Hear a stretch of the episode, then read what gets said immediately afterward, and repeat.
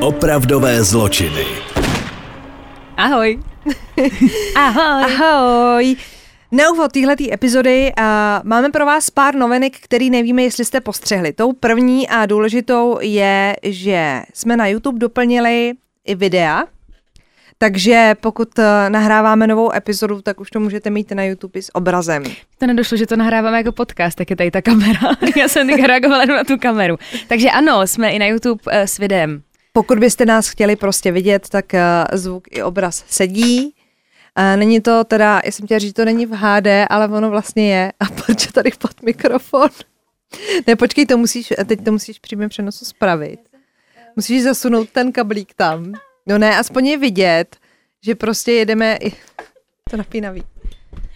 Ty jsi jenom dořekla, že všechno nám funguje a nefunguje. Tak. No, takže, ale umíme to spravit. Vidíš, jak jsi technicky zdatná. Prosím vás, když byste někdo chtěl technicky zdatnou ženu, tak Barča tohle to všechno umí. Jinak eh, jsme samozřejmě na Instagramu, eh, kde jsme rádi za každý váš ohlas, za každou vaši reakci, za každý váš tip eh, na to, co byste chtěli probrat. Já už mám normálně v telefonu v poznámkách. No. Uh, jako vaše typy, já už si to píšu, Yes, no. aby jsme to v těch zprávách pak jako dohledali, takže určitě pište. Jsme za to rádi, jsme za to vděční. A jinak, co se týká platform, tak když nás asi posloucháte, tak asi víte, kde nás najít. Asi víte, kde hledat. Jako kdybyste si to chtěli udělat jako hezký a střídat to, tak uh, Spotify, Apple Podcast, uh, YouRadio Talk, uh, Google Podcast. Všecko, všude. Všecko jsme. Prostě. Všude jsme. Všude. Jako covid. A i my jsme dneska vlastně zjistili, že ty plníš přání někoho taky. No ale ty taky. A já taky. No, ano. Začínáme teda uh, samovým synem, Mhm. což je chlapík, který svýho času terorizoval New York a k těm důsledkům se teda dostaneme až na konci, abych vám to úplně neprozradila, jo? David Richard Berkowitz, jinak známý jako Semův syn, se narodil 1. června 1953 v New Yorku pod jménem, a teď pozor jo, Richard David Falco. To znamená, že měl jako obráceně ty křestní jména. Mhm. Jeho rodiči byli Betty Browder a Joseph Kleinman a když vás teda udivuje to křestní jméno, tak i to příjmení nesedí, ale je to z důvodu toho, že ty rodinný vztahy byly trošku jako ve výměně manželek. Bylo tak jako zamotanější. Kdy Davidova matka byla provdána za Tonyho Falka, se kterým měla dceru a přestože ji opustil, nikdy se s ním nerozvedla. Později měla aférku s ženatým Joseph, Josephem Kleinmanem, ale ten, když zjistil, že je s ním těhotná, dal ruce pryč a veškerou starost přenechal jí. Protože byl Kleinman ženatý a nechtěl mít s Davidovou matkou nic společného, uvedla jako otce svého manžela, pořád ještě manžela, Tonyho Falka. No jo, ale prostě nezvládla to starat se o dvě děti a všichni ti chlapí v tom ve finále nechali, tak se rozhodla novorozenýho syna dát k adopci. Přihlásili se Nathan a Peral Berkovicovi, což byl židovský pár, který postrádal potomka a adoptivnímu synovi, což třeba mě není úplně jasný, ale třeba to má z toho židovského hlediska nějaký jako důvod, že mu prohodili ty první dvě jména. Mm-hmm. Zároveň logicky přejal i jejich příjmení a právě tehdy začal příběh jednoho z nejšilenějších vrahů Je to tady. Ameriky. Jeho narušenost a divná povaha se začala projevovat už v dětství, přestože byla jeho inteligence poměrně nadprůměrná, už v mládí ztratil zájem o učení, což je jako ale normální. Mm, to tak to Není ještě- podle mě to- to porucha, známe to je jako běžný. To známe všichni. Víc ho zajímaly drobný krádeže a pyromanie. Obojí se stalo jeho posedlostí. Byl talentovaným hráčem baseballu a u vrstevníků si vysloužil reputaci jako tyran. A teď pozor, našla jsem v článku slovo šikanátor. Šikanátor. Šikanátor. Pro mě teda nový slovo, ale pochopili jsme všichni, Teda že nechápu, prostě šikanátor, šikanoval. píšem si nové slovo, ano. Velká a bolestivá rána udeřila do Berkovicova života v roce 1967, kdy jeho adoptivní matka Pearl zemřela na rakovinu prsu. David měl vždy k Pearl bližší vztah než k otci, se kterým se moc nemusel. Jeho nevraživost k adoptivnímu otci vzrostla poté, co si našel novou přítelkyni, kterou David přinejmenším neměl rád. Rodinné prostředí mu tedy více než nevyhovovalo a po úspěšném dokončení školy v roce 71 vstoupil do americké armády. Tady píšou, že se mu podařilo vyhnout se službě ve válce ve Větnamu, ale o Davidu Berkovicovi je i dokument, který je vysílala Prima, je to už jako staršího data, najdete to na YouTube mimochodem.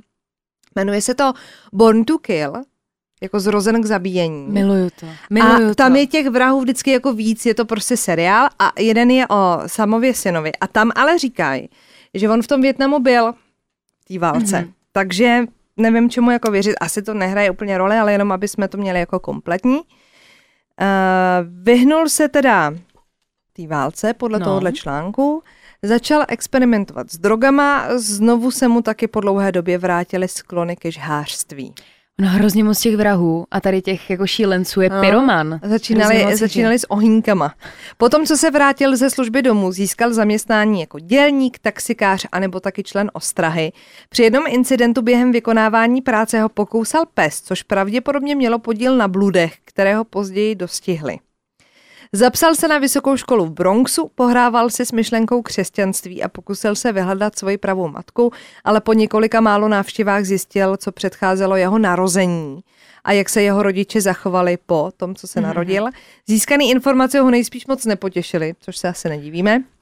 A tak znovu přerušil všechny kontakty a zůstal vlastně ve spojení jenom se svojí nevlastní sestrou Rosaliny. Mhm, jo. A teď tady mám hrozně hezký článek z Lidovek. Já jsem si to tady tak jako vypsala i z toho dokumentu, to jen abyste to měli jako v kompletu, když byste si to chtěli přečíst. Jo. A začíná to tou vraždou, Mhm. což je, mně přijde hrozně jako bizarní. Představte si, že jdete na první rande, znáte se týden No. a na tom rande vás někdo postřílí. To je ještě horší, než jít na rande naslepo a zjistit, že ten druhý no. není jako dobrý. Teď jsem chtěla něco jako... Rozumíme?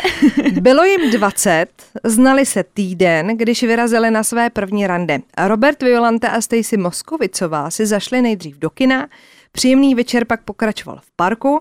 A teď tady citujou uh, toho Violanteho. Šli jsme teplou letní nocí, připadali jsme si jako dvě malé děti. A já se zeptal, co kdybychom se šli na chvíli zhoupnout. A prosím vás, neznamená to, že se jdou oběsit, ale byl tam jako park. On, on právě, oni ho... Na houpačce se Oni ho jako spovídají, oni ho pak spovídají v tom dokumentu a tam jim právě ukazuje místa, kde to bylo, že teď tam je nějaký dětský hřiště, ale dřív tam byl jako park, takže to tam jako popisuje. Když jsme se vraceli parkem, všiml jsem si tam nějakého chlápka. Došli jsme k mému autu a sedli dovnitř. Pár se začal onoho 31. července 1977 v autě líbat. A teď citace. Pak se už pamatují jen několik hlasitých ran. Vybavují si nářek Stacy. Neviděl jsem ji, protože jsem oslepl. Blesklo mi hlavou, že na nás musel někdo střílet. Říkal jsem si, bože je po nás. Stacy Moskovicová zemřela v nemocnici, Robert Violante útok přežil, oslepl ale na jedno oko a v druhém má jen limitované vidění. Byl to poslední čin samova syna. Jo, my začínáme jako retrospektivně Jo, jo, jo. pěkně od konce. Mm-hmm. Je teda hrozný, že jdeš jako na rande a teď... Ono to na něm není vidět. Uh, je teda právě v tom dokumentu. Mhm. Není to na něm vidět, ale je hrozný, když vám je jako 20 a jdete jako na Jenom si rande. vyjedeš a stane se tohle. Řádění samovo syna trvalo něco přes rok a mělo za následek šest mrtvých a sedm zraněných. Jo. A všechno začalo teda o rok a dva dny dříve, než nastala tady ta poslední vražda 31. Mhm. Mm-hmm. července 77. 18-letá Dona Loriová a o rok starší Jody Valentiová seděli v autě po jedné hodině v noci v Bronxu a probírali, co se dělo pár hodin předtím na diskotéce. Takže byly holky někde jako No pařit jasně, a pak byli pařit, pokecali v seděli autě. v autě. V tu chvíli se u dveří zjevil muž a třikrát vystřelil. Dona zemřela na místě, Jody policistům řekla, že střílel zavalitý běloch s kudrnatými vlasy. Během října a listopadu zaútočil střelec na další dvě dvojice, tento, tentokrát ve čtvrti Queens. Karl Denaro, jehož otec byl detektivem newyorské policie, utrpěl vážné zranění hlavy. Lékaři část lepky museli nahradit kovem. Joan Lominová zůstala po útoku ochrnutá. Další dívka utrpěla zranění krku, jedné oběti se kulka vyhnula. Ty střelby neměly žádný řád ani důvod, popisoval bývalý brooklynský detektiv Ed O'Sullivan. Policie si je proto zpočátku ani nespojovala. Jo, že většinou mají Mm. takový stejný, jak jsme měli třeba mašličkáře a No, tady no, tohle, no. ale on neměl nic. Když si to Mhm. pak jako přečtete, tak v podstatě vám to dává smysl, ale tak na tom začátku si to Mhm. mm-hmm. prostě nespojíte. Další útok proběhl 30. ledna 77, odehrál se ve čtvrti Queens. Dostal jsem za úkol vyšetřit vraždu Kristýn Freundové. Seděla v autě s přítelem. Popisoval tehdy detektiv Joseph Coffey. Kristýn s přítelem Johnem Dielem byli v kině na filmu Rocky a ve voze přemýšleli, že vyrazí tančit. Pak se ozvali výstřely a dvě kulky zamířily do hlavy 26-leté dívky. Neměla šanci přežít. A teď je zvláštní, že Diel, což byl chlapec její, že utrpěl jenom drobný poranění. Kriminalisté konečně zjistili, že všechny střelby spojuje stejný typ zbraně. Revolver ráže 44. Detektivové říkali, že se kloní k tomu, že se uh, ty útoky nějakým způsobem, že spolu souvisí. Mm-hmm. Jo. A v tom dokumentu vyprávěl nějaký policista, že revolver ráže 44 používali letečtí maršálové, což je člověk, který lítá jako a chrání třeba let, když jo, jo. máš jako podezření, jo. A ta kulka je uspůsobená tomu, že letíš v letadle a abys mohla střílet v tom letadle, takže nezničí ten plášť toho letadla. Jo, takhle. Aha. Jo, že Aha. ta střela byla nějakým způsobem jako omezená, aby když už budeš střílet v tom letadle, když by došlo k ohrožení, tak aby prostě jo. to letadlo mm-hmm. si neprostřílela. Tak proto právě nemohli identifikovat tak dlouho tu zbraň. Jo, proto, jasně. No. Jo. Aha. Um, osmého, ale, mě, jenom, no. ale je tam třeba hrozně velká spojitost, že vlastně vraždil hrozně moc párů v autě. No. No. Jako furt v tom autě. Je to jako hrozně divný, že vždycky přišel k tomu autu. A já se cítím třeba v autě bezpečně, když sedím večer. No, máte já se pocit, že si zamknete to auto, ale když u sebe nemáš chlapce, tak je to dobrý. Evidentně jako šel po párech, ale dvě holky taky tím no. porušil v podstatě no, je to pravda, nějaký no. ten svůj zajetý rituál, že jo. 8. března 19-letá studentka Virginia Boskeričianová kráčela po ulici jen blok od místa, kde byla zastřelena Freundová. I na ní začal někdo střílet. V zoufalé snaze se bránit vystrčila proti vrahovi ruce s učebnicemi. Kulka ale prolétla skrz knihu, zasáhla ji do hlavy a usmrtila. Na internetu jsou mimochodem i fotky z místa činu. Teď to už policie věděla jistě, v ulicích řádí sériový vrah, který už má na svědomí během tři čtvrtě roku pět útoků s bilancí tři mrtví a čtyři zranění. Mezi lidmi se začala šířit panika. Jeden člověk dokázal terorizovat 8 milionů obyvatel. Ráno 9. dubna poslali detektiva Kofiho do Bronxu. V autě byli chlapec a dívka. Právě se milovali, když k ním přistoupil a oba je zastřelil popisoval.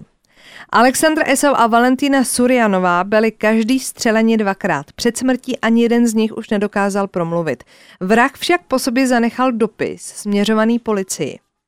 A teď citace z toho dopisu, jo? Mm-hmm. Jsem monstrum, jsem samův syn, vyhlížím ze střešního okna a pozoruji okolní svět. Připadám si, jako bych do něj nepatřil. Jsem na jiné vlnové délce než ostatní, naprogramován k zabíjení.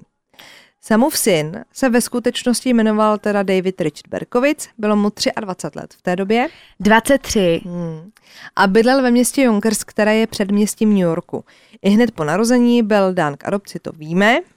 Často se prál, neměl žádné přítele, žádné, no, žádné přátele, žádné přítele. Skloňování skvělý. Tak. A v roce 1976 se přestěhoval teda do nejvyššího patra činžovního domu v Junkers. Krátce předtím ještě napadl nožem dvě ženy a jedna musela vyhledat lékařské ošetření. V okolí jeho domu v Junkers pak začaly umírat psy. Hořelo tam mnoho požárů. Poté si pořídil teda revolver a v létě začalo jeho vraždění. Newyorská policie musela reagovat na paniku obyvatel. 19. dubna 1977 Vznikla speciální jednotka Omega, jejíž jediným úkolem bylo chytit sériového vraha samova syna.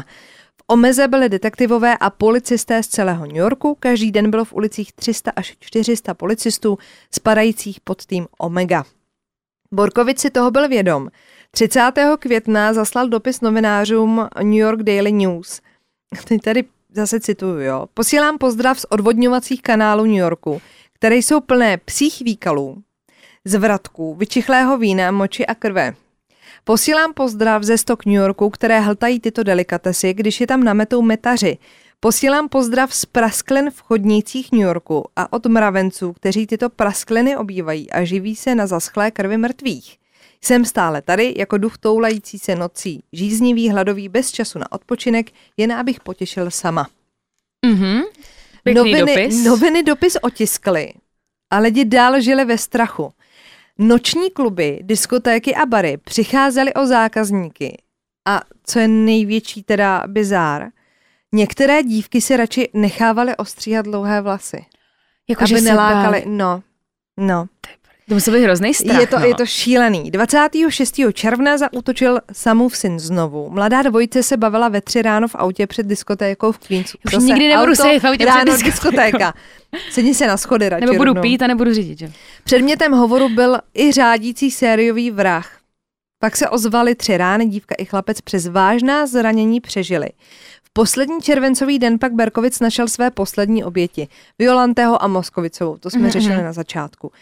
Když Violante odcházel z domova, řekla mu matka, ať si dává pozor. A teď cituju, jo. Já jsem jí odpověděl, ať si nedělá starosti, že je to blondýna. Ta jeho holka. Že do té doby jako vraždil Jenom jako tmavovlásky. tmavovlásky. Chápete to, že jdete Ale- z domu, řeknete mámě prostě neboj, moje holka je blondýna, takže nám nic nehrozí. A večer vás prostě někdo takhle se střelí. Tak a kdo to byl tam ti předtím, že sedíš prostě v autě, baví se o tom, že prostě tady hrozný. lítá někde No. seriový vrah a pak No. najednou pff, O několik hodin později poznal, že vrah se tohoto pravidla už nedrží. to je hrozný.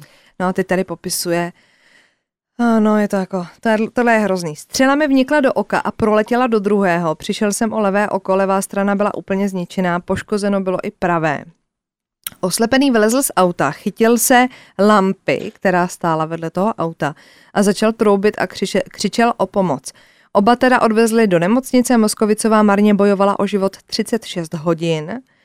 A on tady říká, cítil jsem se strašně, bylo to jen první rande, ale poznal jsem, že to byla moc milá dívka.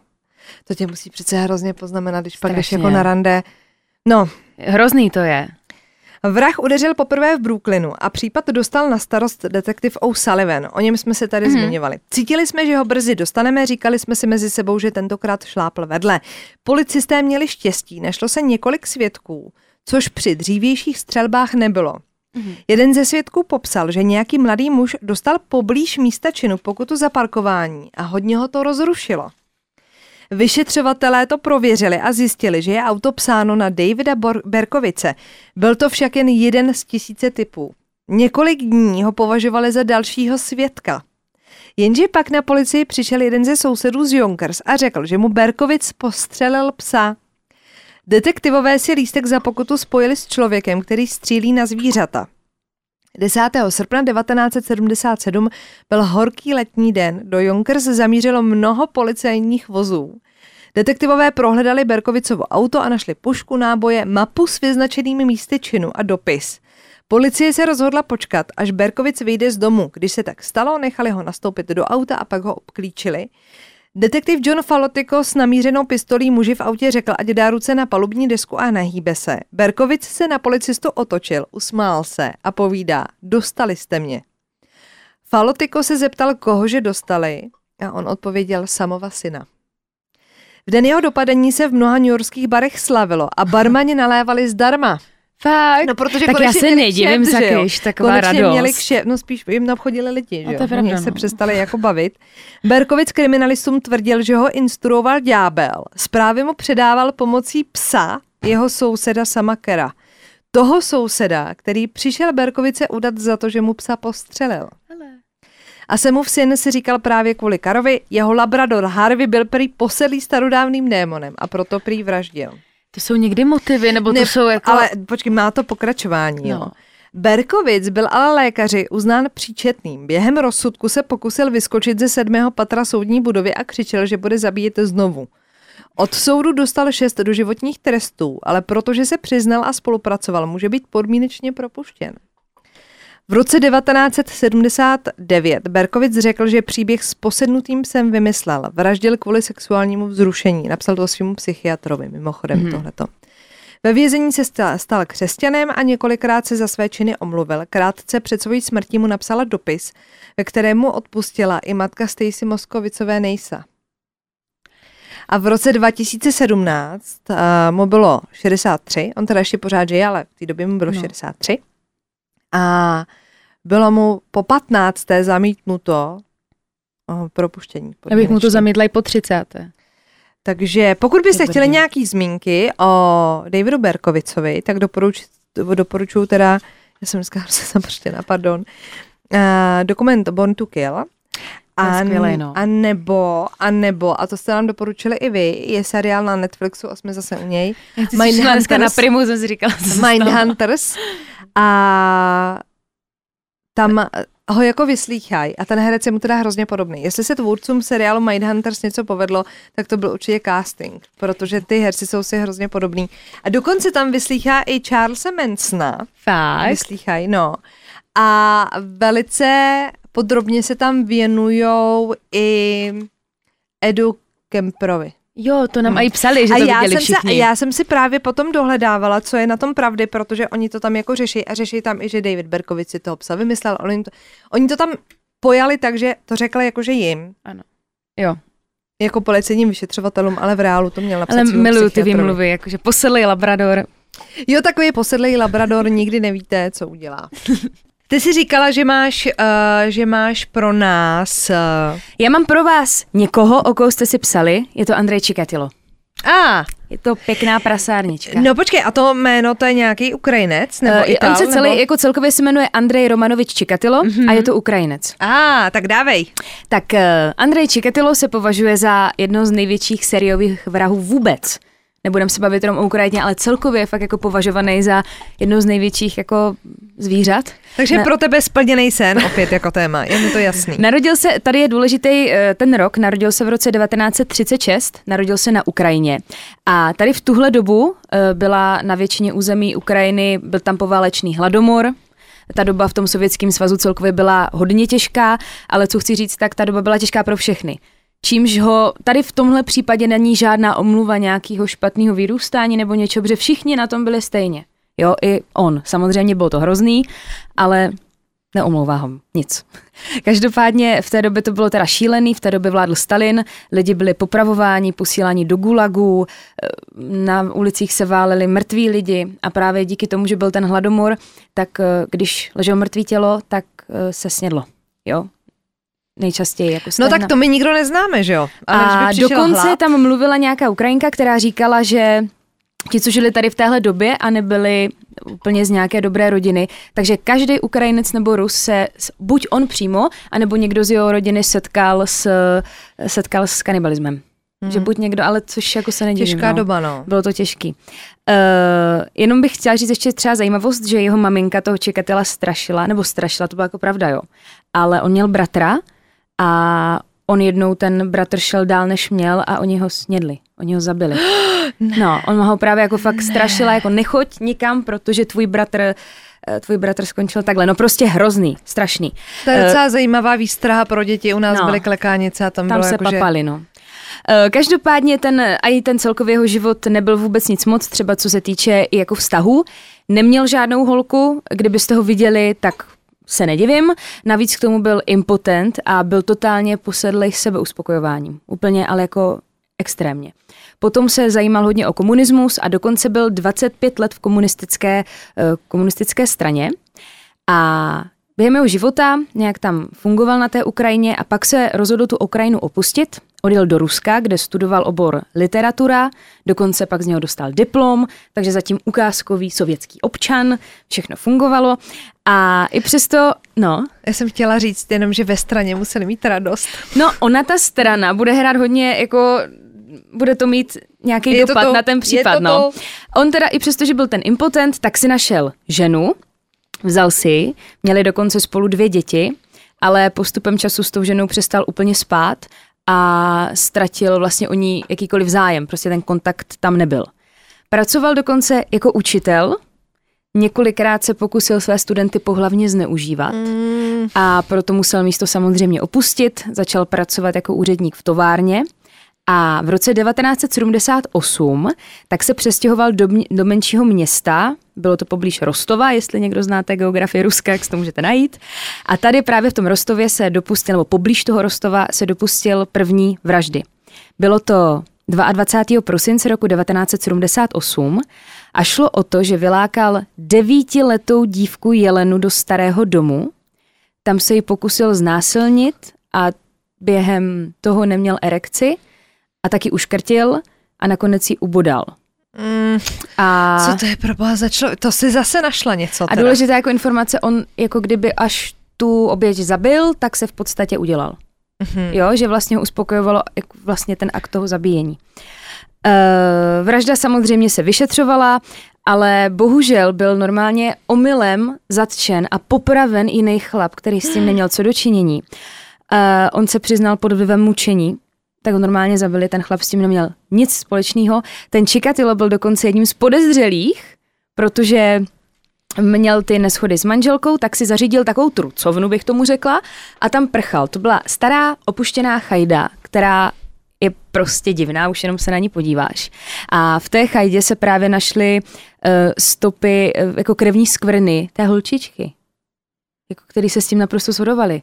Ale teď se k tomu dostáváme, protože byl členem strany, byl vidět, měl rodinu, měl vysokoškolský diplom a řádný zaměstnáním, tak prostě těm kriminalistům jako pachatel jako se zdal málo, málo jako pravděpodobný. No spíš asi nesměli, podle mě. No, Hmm. ty úplně krásně mi dneska nahazuješ, protože o tom se taky budeme bavit. Já jsem u toho, no, dostaneme se k No, tomu. no. Teď se přesuneme do roku 1981, kdy se pokusil mít eh, sex s prostitutkou Larisou Tkačenkovou, ale v tomhle případě mu to dole taky nefungovalo, všechno jak by mělo, tak se mu Larisa začala posmívat. A to neměla a dělat. To neměla dělat, Hmm. Čikatilo ji uškrtil.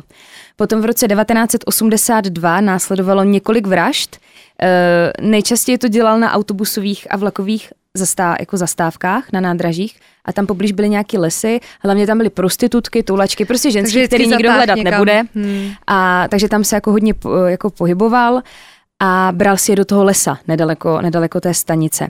A tam právě lákal ty oběti a důležitý říct, eh, lákal tam i ty děti, což je hrozný. Nebyly to jenom jako prostitutky. A eh, ty oběti, co se jako týče těch vražd, tak um, ty oběti ubodával, některým odřezával části těl, vypíchával oči, odřezával, uřezával nosy, uřezával třeba prsty a části těch těl jako někdy jedl. No teď jsem se chtěla zeptat, co s něma dělal. No, no takže labužník. takže je hrozný a prý ty, taky jsem slyšela nějaký rozhovor s někým a extrémní jako prasárna, jo, že ti lidi byli úplně jako zdeformovaní a někdy jako ty části tam jako prostě jenom ležely, jenom protože mu si to chtěl užít, tak je prostě rozřezal kousky, nechal to tam. Fuj, Hruza. Eh, V roce 1983 tak se našla těla šesti obětí a tady v tenhle moment si řekli, aha, tady půjde asi o sériového vraha. Jenže Sovětský svaz nebyl schopen přijmout ten fakt, že v tak dokonalým eh, tady naším nějakým uskupení by byl občan, který by byl tohle schopen. Takže ty úřady to strašně dlouho tajily a Čikatilo se mezi tím e, přestěhoval a ve vraždách ale pokračoval dál. A jeho poslední obětí teda byla 22-letá Světlana, kterou zabil v listopadu, bylo to roku 1990. A jak bylo jeho zvykem, tak ji odlákal do lesa, tam ji zabil a tady teda nastal e, důležitý zlom, protože on, jak ji zavedl do toho lesa, tak pak odcházel a potkal nějakého policistu. A ten si říkal, že je prostě divný chlápek, jako normálně oblečený a byl hrozně špinavý a nesl si mm-hmm. tuším i tašku, mm-hmm. ne, jako mm-hmm. tašku na nákup. Tak jako požádal o legitimaci, všechno proběhlo jako v pohodě a on se ho ptá, jako co dělal v tom lese, že je prostě tak špinavý a on, že byl na houbách, jo, s tou igelitkou. A žádný neměl. A žádný neměl, že? Hmm. Všechno to teda proběhlo bez, jako bez problémů, oni si ho nedávali do spojitosti jako s těma vraždama. Eh, Sice ho tedy pustili, ale později po tom nálezu těla, oni samozřejmě našli tu Světlanu, tak věděli, za kým jít. Dalo se to do spojitosti. Divný chlápek vychází z lesa mrtvola, takže policie eh, ho do pár dnů zatkla. A ono nebylo ani potřeba zhánět nějak moc eh, důkazů, protože po rozhovoru s psychologem tak eh, se potvrdila diagnóza, že je to krutý sadista. A on pak sám podrobně vyprávěl, jak ty oběti zabíjel, co jim dělal a dokázali mu teda 53 vražd. To není málo. Oni mu to dokázali, jo, ale. Mhm. A odhaduje se, že jich ale bylo mnohem víc, pak nějaká reální ještě číslo třeba 65. Ty krása. Ale když se, víš co, to jsou ty prostitutky, tulačky, Hmm, teď jako ta hmm, doba. to už nedohledáš, To už nedohledáš, no. no. Ovšem ten soud začal 14. dubna roku 1992 a ten soud je hrozný. Najděte si ho na YouTubeku, eh, je to je, je to fakt jako autentický, byl to točený přímo na tom soudě. Ten Čikatilo tam dělal hrozný věci. On křičel, obvinoval soudce, eh, nadával na všechny přítomný v tom sále, odhaloval si jako spodní Ne, část ne. těla, ukazoval prostě genitálie, Ne, ne. tvrdil, že je těhotný a že kojí, prostě magor, prostě Aha. magor. A on se na jednu stranu snažil vyvolat, vyvolat dojem jakože šílenec a pak s klidem vykládal, co jako dělal ten obě, prostě úplně magor, který z nuly na sto, z nuly na sto. On tam byl, uh, on tam byl v takové kleci a ten výraz, jak se ten člověk jako tvářil, jako fakt se, na, ty jsi to neviděla. Mm-mm. Tak se na to podívej. Je to, toho mám husí kůži, jenom o tom mluvím. Fakt jako nechutný a zajímavost je ta, že oni tenkrát během toho soudu, protože to bylo hodně sledovaný, tak tam mohli jenom pozůstali těch obětí. Nejbližší pozůstali. mhm. Ta soudní síň praskala ve švech, chtěli se tam nevešli, protože bylo tolik pozůstalých. A on hlavně i během toho soudu tak popisoval to rozřezávání těl, to mučení, ona jí mučil, že jo, ty lidi. No, a teď seš ta pozůstalá, prostě, šílený, šílený. No tak Eh, to si musíme pustit, ale. No, je to, To fakt na za, No, zadejte jenom no. čekatilo a to vám, to vám hnedka najde. Eh, Každopádně 14. října roku 1992, takže to netrvalo úplně dlouho ten soudní proces, byl to celkem fofr, tak byl vynesen ortel smrt zastřelením. A v odůvodnění bylo, že jiná varianta trestu vzhledem k daným skutečnostem ani nepřicházela v úvahu. A pak ho teda o měsíc později zastřelili za pravý ucho. Hmm.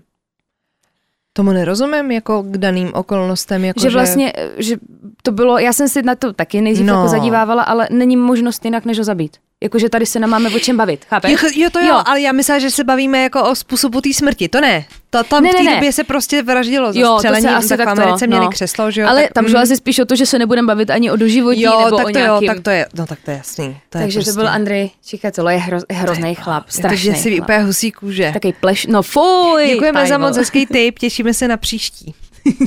tak nám pište, zůstaňte na svobodě, zůstaňte v pořádku a mějte se nám krásně. Ahoj.